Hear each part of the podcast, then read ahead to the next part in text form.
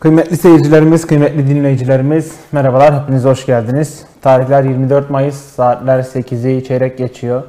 Diyarbakır'dayız tekrardan. Ahmet Radyo TV ekranlarında ve Ahmet Radyo frekansındayız. Hem görüntülü hem de radyo bazında sesle yeni bir yayına başladık. Bendeniz psikolojik danışman Aydar Alper Eser. Bugün Psikolojim programının 3. bölümüyle sizlerle birlikte olacağız. Programla ilgili, içeriklerle ilgili yine birçok konu belirledik. Biraz gündeme değineceğiz. Biraz e, birkaç gün sonraki gündeme değineceğiz şimdiden. Öncelikle çok küçük bir giriş yapacağım. Birkaç hatırlatma, birkaç tanım var. E, sonrasında programın ana konusuna geçiş yapmak istiyorum. E, iki programı geride bıraktık hep beraber. İki programa güzel ilgiler aldım, güzel dönüşler aldım, güzel eleştiriler aldım. Bununla ilgili hepinize tek tek teşekkür ediyorum. Zor bir yerdeyiz, zor bir alandayız aslında. Çünkü pek böyle ön açıcı ya da işte pek iç açıcı bir alanda değiliz. Ya da memleketimiz için pek sevilen ya da ilgi gösterilen bir birimde yayın yapmıyoruz. Ama buna rağmen psikolojiye olan ilgi, buna rağmen insanların bu şekilde benimsemesi açıkçası beni çok çok mutlu ediyor. Desteğiniz için hepinize teşekkür ediyorum.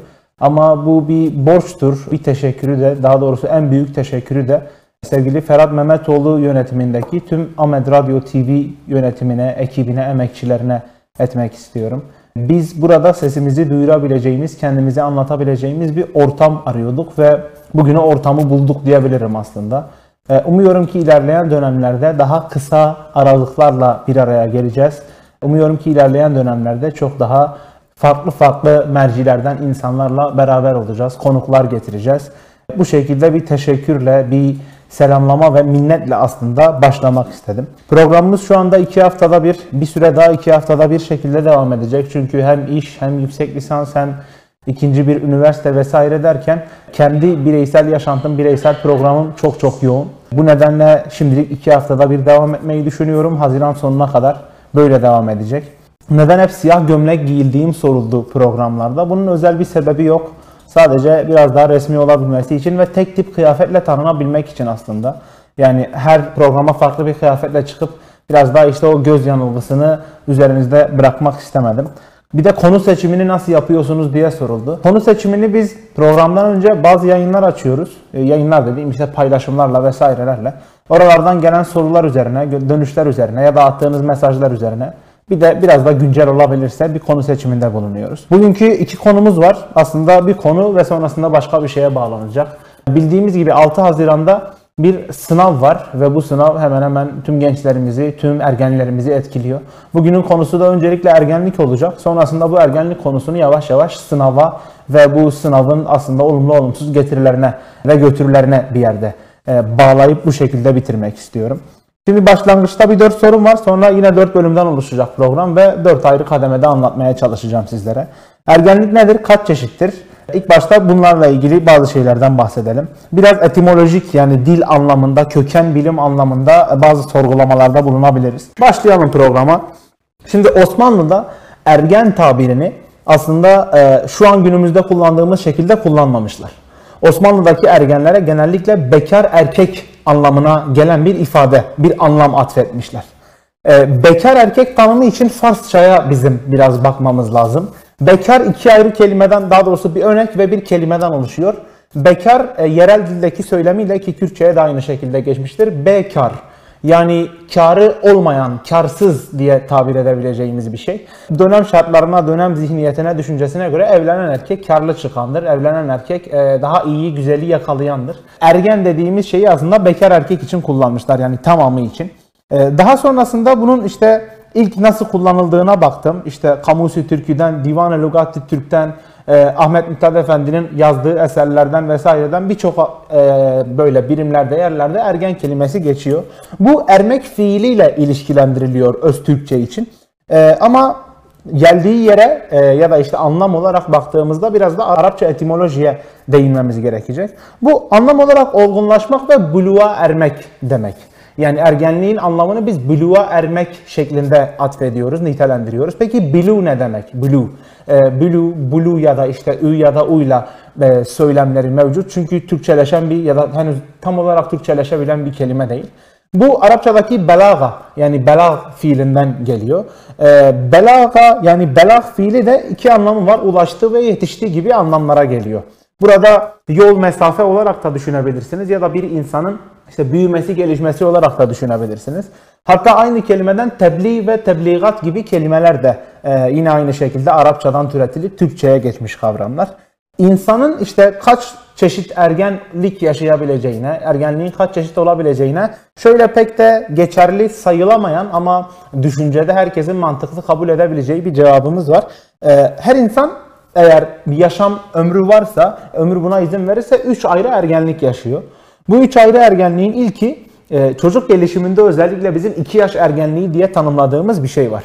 E, ilk 2 yaşa kadar özellikle uysal çocukların ebeveynlerinde bu çok daha fazla duyulur, görülür. Çocukların uyku problemi çektiğine, yeme problemleri yaşadığına, e, sanki işte o 2-1,5-2 senedeki çocuğun gidip yerine bambaşka bir insanın geldiğinden hep dem vururlar ebeveynler.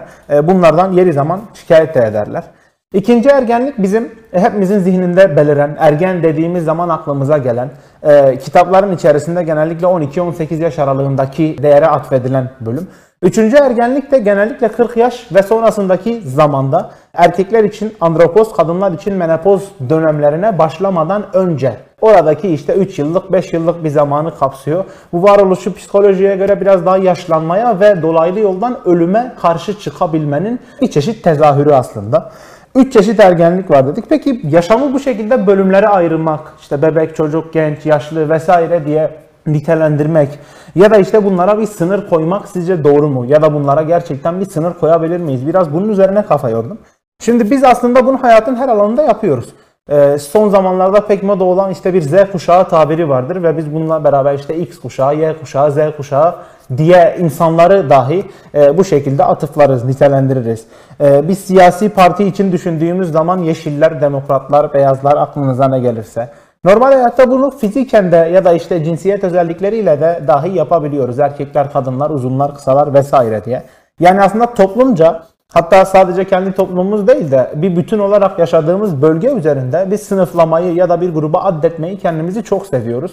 Bu da büyük ihtimalle eski dönemlerdeki o kabile kültüründen, aşiret kültüründen, e, herhangi bir alana bağlı olma, bir olma isteğinden geliyor. Yani biz bugün bir futbol takımı tuttuğumuz zaman da aynı şekilde yaklaşıyoruz olaya. Ya da bir siyasi partiyi desteklediğimiz zaman da aynı şekilde yaklaşıyoruz. Ve bu destek bir süre sonra bizlere zarar veriyor. Bunu şimdilik kapatayım. Başka bir haftanın konusu olsun bu taraftar psikolojisi. Ee, yaş grubu olarak buna bir sınır koyabilmek mümkün mü? Mümkün değil. Çünkü hem coğrafi olarak bunların çok çok farklı farklı yetişme tarzları var. Hem de bireyin kendi kimliğiyle ilgili bazı farklılıklar oluşabilir. Bununla ilgili ben birçok yerden ergenliğin tanımını aldım ve birçok e, psikoloji anlamındaki ileri gelenden büyükten ergenliğin derlemesini yaptım. Tek tek aslında bunların tanımlarını ve kuramsal çerçevedeki yerlerini anlatacağım. E, bizi izleyen insanların hepsi meslektaşımız değil ki zaten iyi ki de hepsi meslektaşımız değil. Bu bize daha büyük bir güç veren bir şey halkın her kesiminden, her alandan bizi izleyen insanlar oldukça biz de aslında psikolojiyi belki bazılarının kafasındaki o aristokrat zihniyetten, o aristokrat zeminden daha kendimiz için, daha topraktan, daha halktan yerlere çekebiliriz. Burada indirebiliriz tabirini kullanmıyorum çünkü biz herhangi bir yere göre aşağıda değiliz. Ee, kalkıp onu indirelim. Daha kendi konumuza göre, kendi alanımıza göre yerleştirebiliriz, çevirebiliriz. Bunun tercümesini kendimiz için yapabiliriz böyle düşünüyorum. 2000 yılından sonra aslında ülkemiz için artan teknolojik gelişmelerle birlikte bizim e, ergenlikle ya da yaşla ilgili bazı çeşitlemelerimiz olacak ve son dönemde de işte Covid-19 e, pandemisiyle birlikte elektronik uyarıcıların artmasıyla bizim e, bazı ergenlikle ilgili öne çekişlerimiz olacak. Şimdi ilk bölümde tanımlamayla başlayalım. Ergenliğin tanımında şunu demişti. Birçok yerden tanımları derledim. En beğendiklerimi aldım buraya bedenen, zihnen ya da işte cinsel kimlikle bir büyümenin yaşanması ve bu büyümenin öyle bir zaman sonra bir patlayıcı güç haline gelebilmesi. Ergenliğin tanımını kısaca böyle veriyorlar. Aslında birçok yerde tanımı var. Eski dönemlerde de birçok tanımı var ama iki kelimelik bir tanımını çok sevdim. Bu şekilde 2-3 ayrı tanımını almıştım. Ee, ergenliği direkt kargaşa dönemi olarak tanımlıyorlar. Ergenlik eşittir kargaşa dönemi. Aslında kargaşa ergenliği bir yerde çok çok güzel ifade eden bir kavram. Çünkü kargaşanın sonunda çok ciddi kazanç sağlama ihtimalimiz de var, kayıp yaşama ihtimalimiz de var. Ee, birazdan bunların üzerinde daha açıklayıcı şekilde duracağız. E, eski dönemlerle şimdiki ergenlik arasında bazı farklar olduğunu söyleyelim. Eski dönemlerdeki okullaşmanın hem oranla hem de e, okullaşan insanın almış olduğu eğitim seviyesiyle ya da eğitim durumuyla şimdikiler arasında epey fark var. E, bununla ilgili Mesela biz hep şunu duyardık işte askere gittiği çocuğumuz askerden döndükten sonra epey bir büyüdü görmeniz lazım. Bununla ilgili çok küçük açıklamamız var.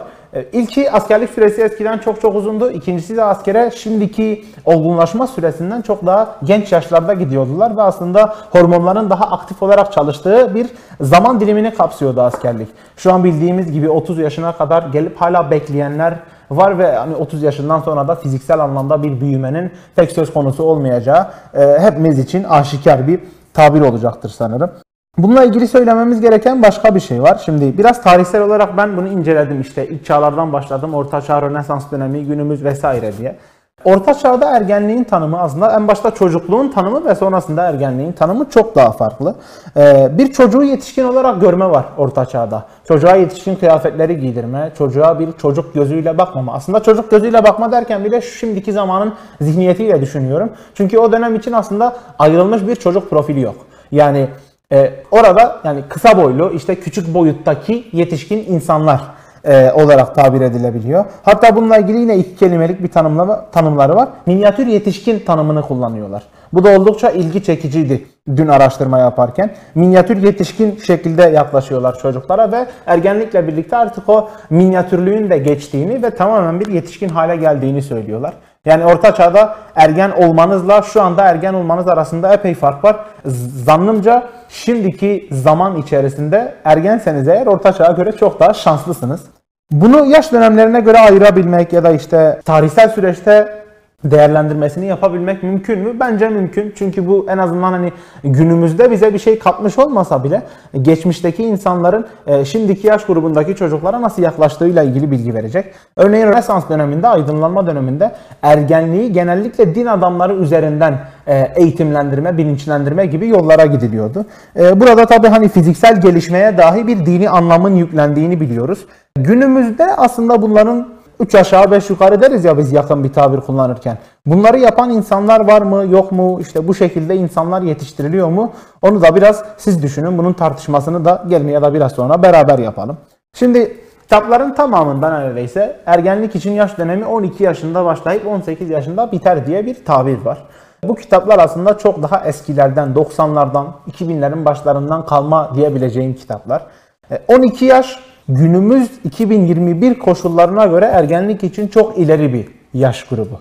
Çünkü bahsettiğim o 2000 sonrasındaki teknoloji gelişmesi ve Covid-19 pandemisi sonrasındaki elektronik uyarıcıların bizi daha daha daha e, uyarmasıyla birlikte bu 12 yaş gittikçe düşmeye başladı.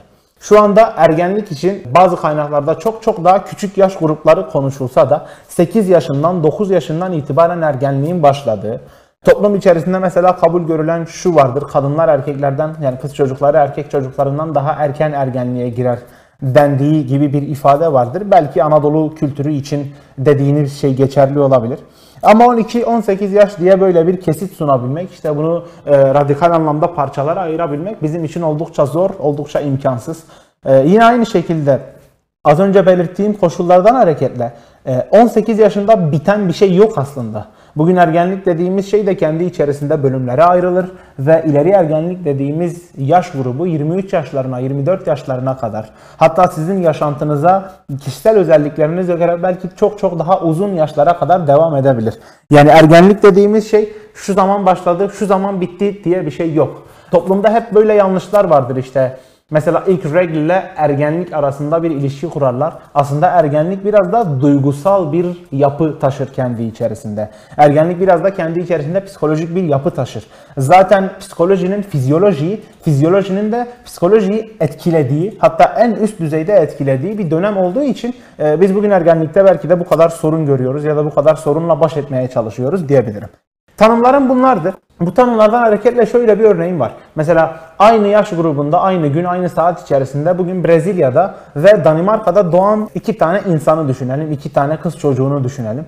Bunların sadece coğrafyasından, ikliminden hareketle, işte Brezilya'dakinin daha fazla güneş görmesiyle, e, kemiklerinin vücudunun daha fazla gelişmesiyle, muhtemelen Brezilya'daki kız çocuğu e, ilk adetini, ilk reglini daha erken yaşayacaktır. Bu nedenle aslında ergenliğe giriş bakımından da Danimarka'daki ve Brezilya'daki kız çocuğunda bir fark görülebilir. Bu tabi sadece kız çocuğu için, sadece cinsiyet için geçerli bir şey değil. Farazi konuştuğum için şu anda onu söylüyorum. Yani Danimarka ve Brezilya arasındaki iklim farkından işte e, hava sıcaklığı, soğukluğu ya da işte o bölgenin e, yapılanmasından hareketle dahi ergenlik yaş olarak kayabilir, değişebilir, ay olarak, yıl olarak. Bunun gibi bazı ekstrem durumlar, örnekler var ki bunu aynı şekilde ülke içerisinde de konuşabiliriz. Mesela Erzurum'daki bir erkek çocuğuyla Antalya'daki bir erkek çocuğu arasında bence kısmi de olsa, az da olsa farklar olacaktır. Şimdi ikinci bölüme geçtik. İlk bölümde ergenliğin tanımı buydu. Bunu en çok öğretmenler için, veriler için anlatmaya çalışıyorum. Çünkü birçoğumuz evde bazı ergenlerle yaşıyoruz ve e, bu ergenlerin kuram olarak ya da tanım olarak tam olarak ne anlama geldiğini bilmiyoruz. Yani nasıl yaşar, ne hisseder, ne düşünür e, ya da o düşüncesini bize nasıl anlatmaya çalışır bunlardan bir haberiz. Kuramlar üzerinden anlatmaya çalışacağım. Öncelikle varoluşçulardan hareketle e, birkaç örnek vereceğim. Bununla ilgili kuramsal tanım yapabilmek çok çok zor. Çünkü hani en genel görüş bildiren 33-34 taneye yakın nörolog, psikolog, psikiyatrist var ve hani günümüz psikolojik danışmanlarını da hesaba katarsak ya da işte günümüzde e, dünya üzerinde farklı farklı tanımlardan farklı farklı hareketleri ortaya atarsak 80 üzerinde bir tanım, bir kuram ortaya çıkacaktır. Ben burada sadece en çok öne çıkanları ya da en çok ee, belki de işte bilmemiz hani kıyıdan köşeden bir kulak dolgunluğu hissini anlayabilmemiz gereken bazılarını açıklayacağım size. Şimdi ilk başta John Locke'la başlayacağım. John Locke'un bildiğimiz gibi bir anlamı vardır, bir metaforu vardır kendi içinde. Şunu der işte zihin yani birey doğduğu zaman zihni boş bir levhaya benzetir. Beyaz bir kağıda benzetir ya da boş bir odaya benzetir. Buna tanımda da tabula rasa derler. Bu tabulara sayı yani birey doğduğu zaman bir boş bir levhayla doğar. İlerleyen dönemlerde o levhayı tamamen kendisi yazar, çizer, karalar ya da işte bir başarıya ulaştırır. Burada ergenlik döneminde o levhanın aslında en çok doldurulduğu, o levhaya en çok bir şeyler yazılıp çizildiği ve ilerleyen dönemlere de en çok etki ettiği zaman dilimi olarak nitelendirmiş John Locke. Ve somut gelişme, soyut düşünceleri anlama dediğimiz çağ bu da 9, 10, 11 yaşlarından başlayan bir dönem aslında. İşte ölüm, ayrılık, soyut anlamdaki şeyler, işte aşk vesaire gibi soyutlukları tam olarak anlamaya başladı ve o levhanın bir kısmını da bu soyutluklar üzerine kurmaya çalıştığı dönem olarak bahsediyor John Locke. İkinci aslında e, John Locke'tan daha radikal bir açıklaması var Jean-Jacques Rousseau'nun. Rousseau ilk bireydeki ilk 20 yaşı 4 ayrı döneme ayırıyor. Ve bu dönemlerde ergenliği biz daha sonrasında e, geliştiğini görüyoruz. Burada 0 ile 4 yaş arasındaki döneme Rousseau hayvani dönem demiş. Burada birey içgüdüleriyle yani bir hayvanmışçasına hareket eder. Bir benzetme söz konusudur burada. Daha sonra 5 ile 12 yaş arasında vahşi dönem. İnsan olmanın belki de getirdiği o karanlık duyguyu, o kötü düşünceyi şu an Rousseau tabiriyle düşünüyorum. Üzerinden atmaya yönelik bazı açıklamalarda bulunur kendisi. 12 yaşla 15 yaş dönemini gençlik dönemi olarak nitelendiriyor. Ki 12-15'i biz e, normal kabul görülen tanımlarda hani ergenliğin ilk çeyreği ya da ilk yarısı olarak nitelendirebiliyoruz 12-18 baz alırsak diye. Rousseau burada bu dönemi gençlik tabiri olarak kullanmış ve özerkilik e, verildiğini, bireyin işte bir e, özel, özgü bir hal aldığını söylemiş. İlginçtir ki 15 ile 20 yaş aralığındaki döneme Rousseau ergenlik dönemi demiş. Bu günümüz tabiriyle üniversite dönemine denk geliyor ama Rousseau'nun bunu ortaya attığı tabirde üniversite okuyanlar biz, bizlerin yaşında mıydı? Orası yine aynı şekilde tartışmaya açık bir dönem. Şimdi sadece bunlar değil tabi. Charles Darwin, Stanley Hall, Arnold Gessel birçok aslında fizyolojik, psikolog, nörolog, hatta biyolog bununla ilgili birçok araştırma yapmış, birçok çalışma yapmış ve ergenliğin tanımıyla ilgili kendi kuramı üzerinden bazı açıklamalarda bulunmuş. Ee, bu kuramları tek tek incelediğimiz zaman genellikle cinsiyet üzerinden ortaya çıkan bir cinsel kimlik kazanımı üzerinden ortaya çıkan bazı tanımlar görüyoruz. Bazı açıklamalarda bulunduklarını görüyoruz. Bunlardan sonra 19. yüzyıl, 20. yüzyıl hatta 21. yüzyılı da tamamıyla etkileyen, fikirleriyle yön veren bir adam çıkıyor ortaya. Ki o adam aslında e, psikolojiye yön veren, e, bizim bölümümüz için bir baba figüründe, bir otorite figüründe sayılan kişi. Akıllarınızdaki acaba şu mu, acaba şu mu diyorsunuz sanırım. Evet bahsettiğiniz kişi. Kendisi Sigmund Freud. Avusturyalı Yahudi bir ailenin çocuğu olarak dünyaya geliyor. Ve ergenlikle ilgili dönemi az önce e, Rousseau'nun yaptığı 4 dönemden ziyade 5 farklı döneme ayırıyor. Daha doğrusu bu sıfır e, yani doğumdan itibaren olan dönemleri ayırıyor. Ve bu 5 dönemin birine ergenliği aslında addediyor. Ayırdığı dönemler şunlar. Bunları tek tek yaş grubu olarak söylemeyeyim, ismen söyleyeyim direkt. Çocuk doğumundan 18 yaşına kadar oral dönem, anal dönem, fallik dönem, gizil dönem. Gizil döneme biz latent dönem de diyoruz. Tabi bunların açıklamasını çok çok yapıp sıkmak istemiyorum sizi. Hızlı geçeceğim. Ve son dönem, 5. dönem olan genital dönem var. E, genital dönemde biz ergenliği Freud'la inceleyebiliyoruz aslında. Freud bunu bir süreç olarak tanımlıyor. Yani zaten bu e, olması mümkün olan şey birey kendiyle birlikte bazı şeyleri getiriyor ve işte o yolda aslında ergenlikte bir parça. O süreç devam edip bir cinsel kimlik kazanılıp devam edilecek. Ama tabii 0-6 yaşa takıntılı olduğunu ve hayatın ilerleyen dönemlerinin de bu 0-6 yaş arasındaki yaşantılar, hisler, travmalar üzerinden şekillendiğini söylüyor ve bununla ilgili de aslında çok katı yani herhangi bir tartışmaya ya da herhangi bir çürütmeye kabul edecek durumda, çürütmeyi kabul edecek durumda da değil kendisi. Daha sonra 6 tane çocuğu var Freud'un. 6. ve son çocuğu olan Anna Freud e, bununla ilgili bazı açıklamalarda bulunmuş. Ki hatırladığım kadarıyla Freud'un kendisine e, en çok psikolojiye bir yerde bulaşmamasını istediği şey. Ama e, gizli gizli çalışa çalışa buna ilgi duyup bazı çalışmaları var bununla ilgili. Tabii ki yatsınamaz. Anna Freud'un ergenlik tanımında şöyle bir şey var. E, biz Freudian alanı anlatırken kişilikteki benlik kısmını 3 ayrı dönemde inceliyoruz. Daha doğrusu 3 ayrı şeyin aynı anda bireyde zuhur etmesinde inceliyoruz. Ee, bunlardan ilki id, ikincisi ego, üçüncüsü süper ego. Aslında bu anlattığım şeyler tamamen bir program konusu. Hatta belki ilerleyen programlarda eğer ilginiz olursa sadece bununla ilgili ya da işte sadece o 5 dönemle ilgili bir bölüm de yapabiliriz. Ee, bu konuları da tabii işte sizlerden gelen ne dönüşlerle sağlayacağız. Anna Freud'un dediği şey de şu var. Ergen iki ayrı dönem yaşayabilir. Yani iki farklı e, hayat yaşayabilir. İlk dönemde id süperegoyu ve egoyu baskılar ve şişer. Yani bütün dürtüsel dediğimiz e, çok çok amiyane tabirle işte hayvani isteklerin e, ki zaten biz bunu insanlar da o hayvani istekleri kullanıyoruz. Sosyal yaşamımıza dahi entegre edebiliyoruz. Çirkinleşmemek kaydıyla. Ya da ikinci olarak da süperego şişer. E, süperego ego ve idi bastırır. Bu da e, sosyal yapının, etik kuralların, ahlaki değerlerin, dinin her türlü baskılamanın önüne geçmesiyle oluşuyor. Yani birey ya çok özgür bir ortamda yaşar, hayatını devam ettirir ya da çok kısıtlanır, çok baskılanır. Özetle e, bunu söyleyebiliriz ve iki durumda da aslında ego devre dışı kalır. E, ego dediğimiz şey bir dengeleyici, dengeleyici unsur. E, ikisinin de öne çıkmasına müsaade etmeyen, işte kavgayı yatıştıran, e, akil diye tanımlayabileceğimiz ya da bir evdeki işte bir abi figürü diye tanımlayabileceğimiz böyle işte ne gözün dönmesine müsaade edilen ne de dayak yenmesine müsaade edilen böyle bir e, orta yolu tutturan ve e, aslında herkes tarafından da sevilebilen bir şey. Buradaki ego tabiriyle bizim sosyal hayatta kullandığımız ego tabiri çok çok farklı birbirinden. İşte öğrenci gelip şey diyor, hocam onun egosu tavan yapmış diyor. Ee, buradaki egoyla bizim şu anda bahsettiğimiz psikoloji anlamındaki Freud'un ortaya atmış olduğu ego ya da üzerinde çalışmış olduğu ego birbirinden çok daha farklı. Bazen keşke ikisi de aynı şey olsaydı da daha kolay müdahale edebilseydik di- diyorum. Daha sonra e, biz Freud'u anlatırken Freud'un öneminden bahsettik. E, bazı çalışmalar Freud'un çalışmalarını bir yerde yıkıp kendi şeylerini ortaya koyuyorlar. Mesela Peter Bros e, şunu söylüyor ergenlikle ilgili. Bir ideal vardır. E, her insanın yaşamı için bir kalıp vardır. Süre gelen bir şeydir. Ergen bu kalıbı yıkar, bu ideal olanı bırakır ve farklı bir ruh haline bürünür. Farklılaşır, değişir, gelişir. Bu da Peter Bros'un ortaya attığı şeydi. Ve bir de Danimarkalı bir psikoloji alanında içerik üreten, çalışmalar yapan bir abimiz var. E, kendisi yine aynı şekilde Danimarkalı bir Yahudi.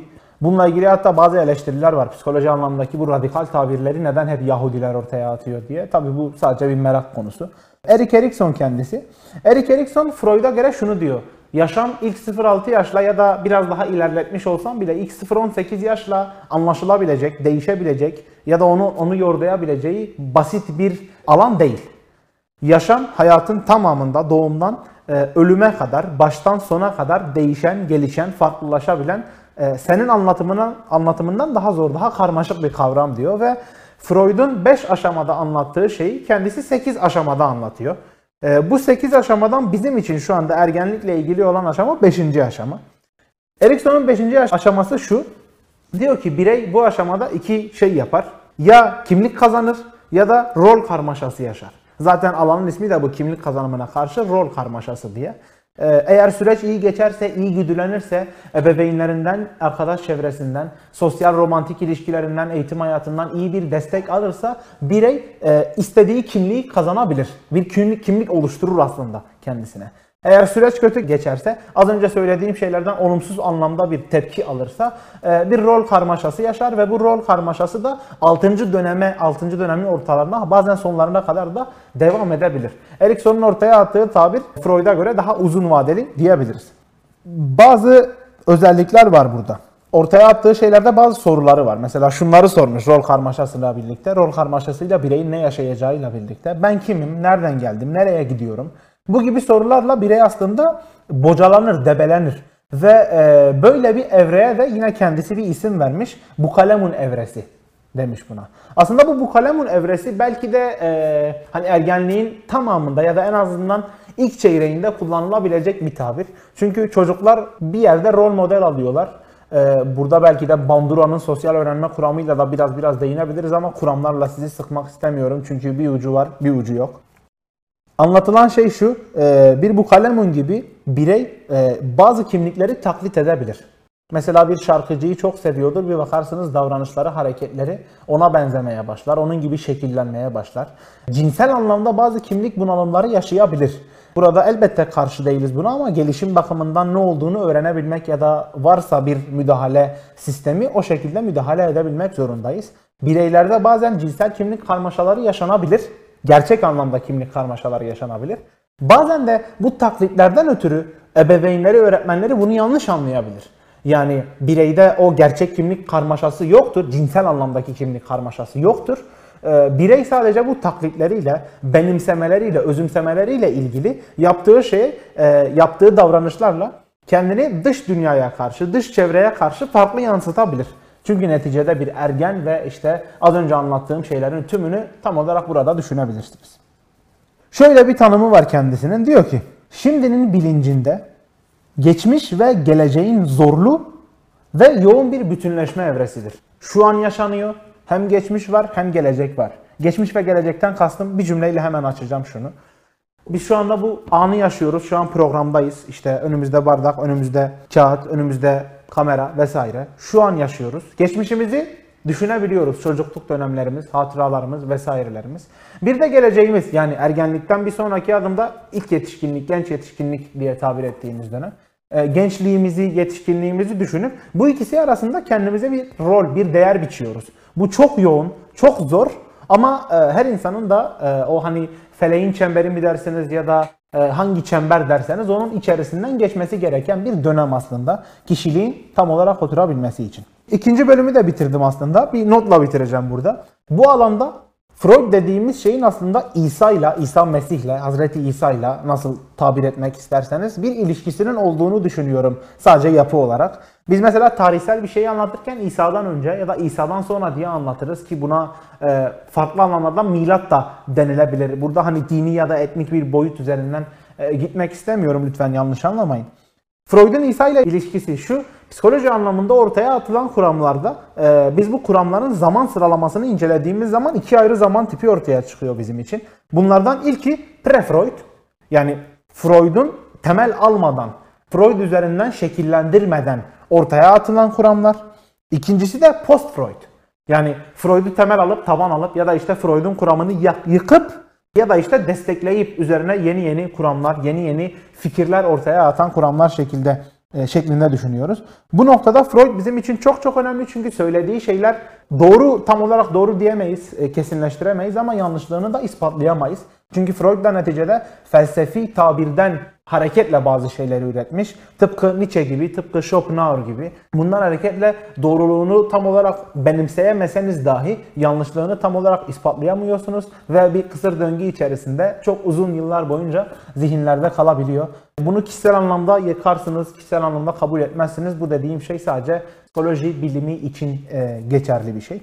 Üçüncü bölüm, üçüncü bölüm bizim aslında bir yerde yaramız, bir yerde bu coğrafyada, bu ülkede yaşadığımız, ettiğimiz şeylerden bazıları. Sosyoloji, antropoloji, kültür ve jineoloji gibi kavramları işleyeceğim burada. Burada son bahsettiğim şey jinekoloji değil, jineoloji. Belki biraz açmam gerekir. Jinekoloji dediğimiz bir kadın doğum alanı olmakla birlikte jineoloji yine jin kelimesinden yani Kürtçedeki kadın kelimesinden türeyen bir kavram. Kadının toplumdaki yeri e, ya da işte şu feminist anlamdaki psikolojinin işte nasıl tezahür ettiği ile ilgili bir kavram. E, aynı şekilde yine dediğim gibi Kürtçe kökenli bir kavramdı bu da. Şimdi ilk başta kültürel antropoloji ile bunu anlatacağım. Kültürel antropolojide şu var. 1930'lu yıllardan itibaren e, Margaret Mead bir de Ruth Benedict iki ayrı düşünür bununla ilgili şöyle bir açıklamada bulunmuş. Bu tek bir söylem aslında ama böyle bir soru cümlesi gibi bizim için. Diyor ki eğer bir annenin yetişkin bir çocuğu varsa ve bu yetişkin çocuğu sorumluluk alabiliyorsa, e, daha basit tabirle işte söylenenlerini yapabiliyorsa, eli ayağı tutuyorsa vesaire vesaire. Ve bir de küçük çocuğu varsa, henüz işte okul çağında, oyun çağında vesaire.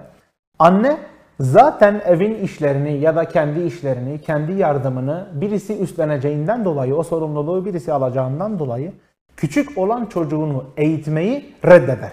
Antropolojik bir tanımı biz psikoloji alanında daha sonrasında Freud'dan hemen sonra beliren adlerde görüyoruz. Şu kardeş sayısıyla ilgili bahsedilen alanda. Sadece hani çocuk itibariyle ya da işte kardeş itibariyle yola çıkılan bir tanım belki aralarında böyle bir ilişki kurulabilir, ilişki olabilir. Bu sadece ortaya attığım bir saf.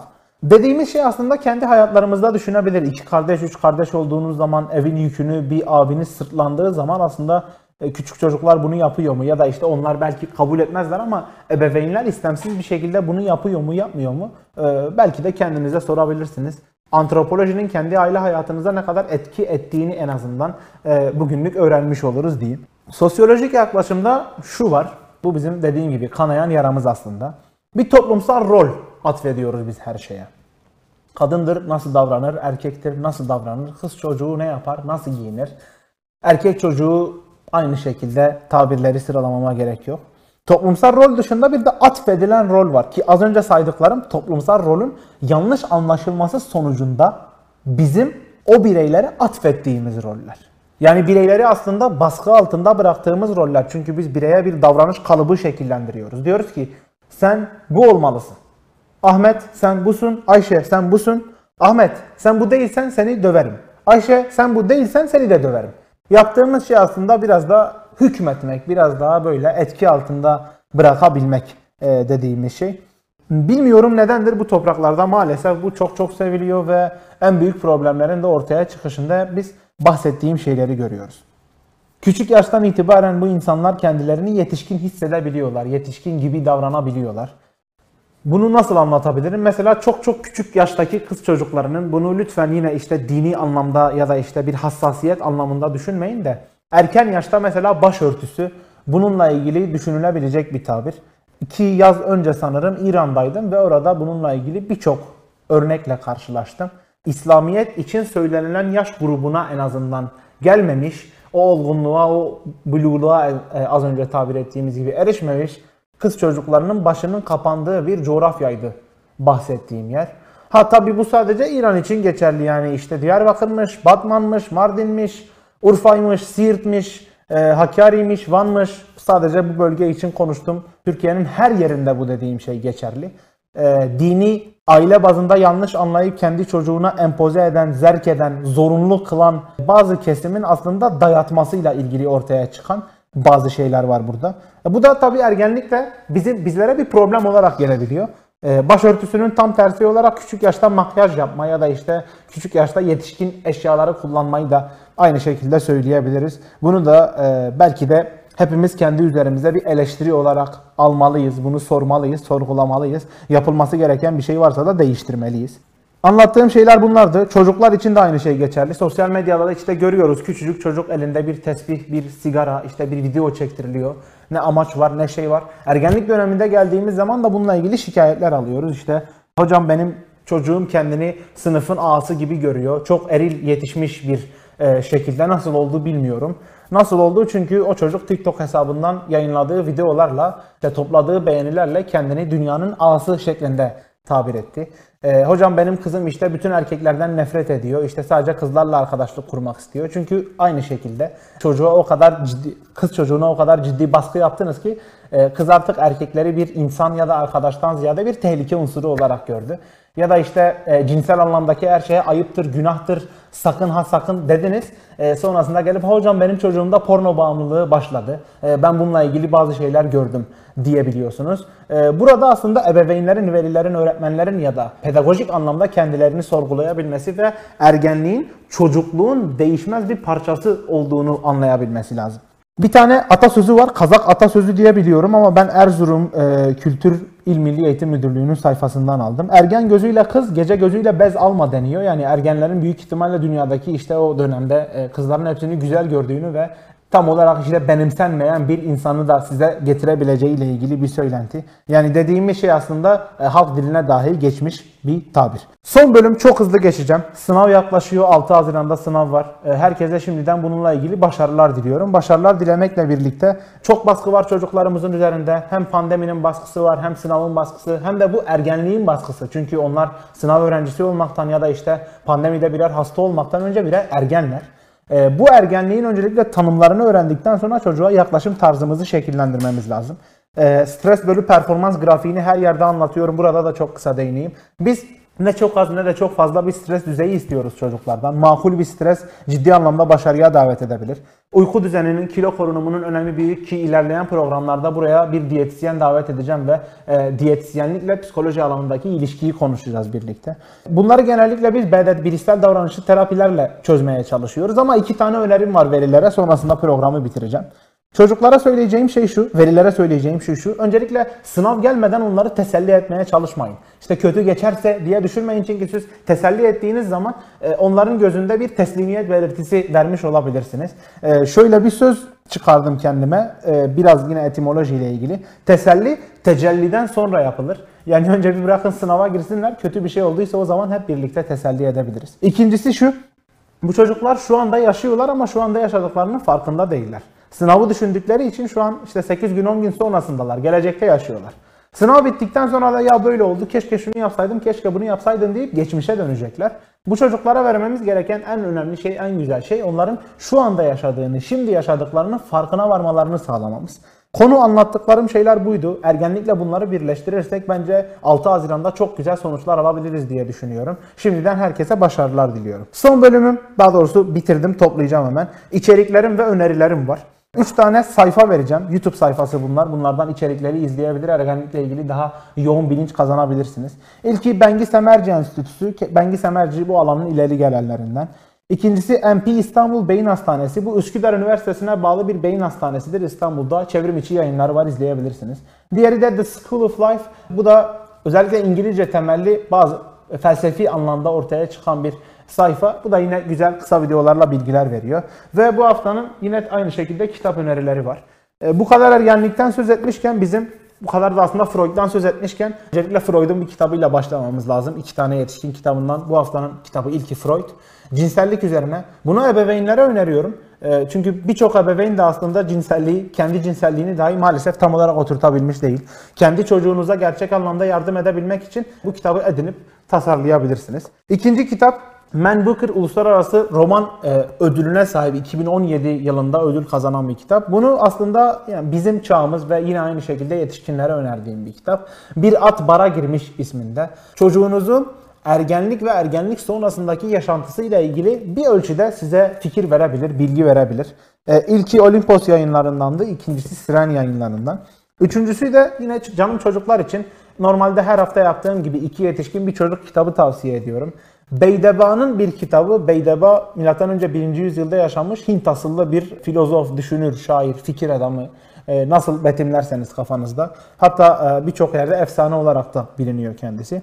Kerile ve Dimle isimli kitap. Ee, Burada birçok kahramanı e, hayvansal ürünlerle yani fable dediğimiz intak sanatıyla, konuşturma sanatıyla e, etkilemiş.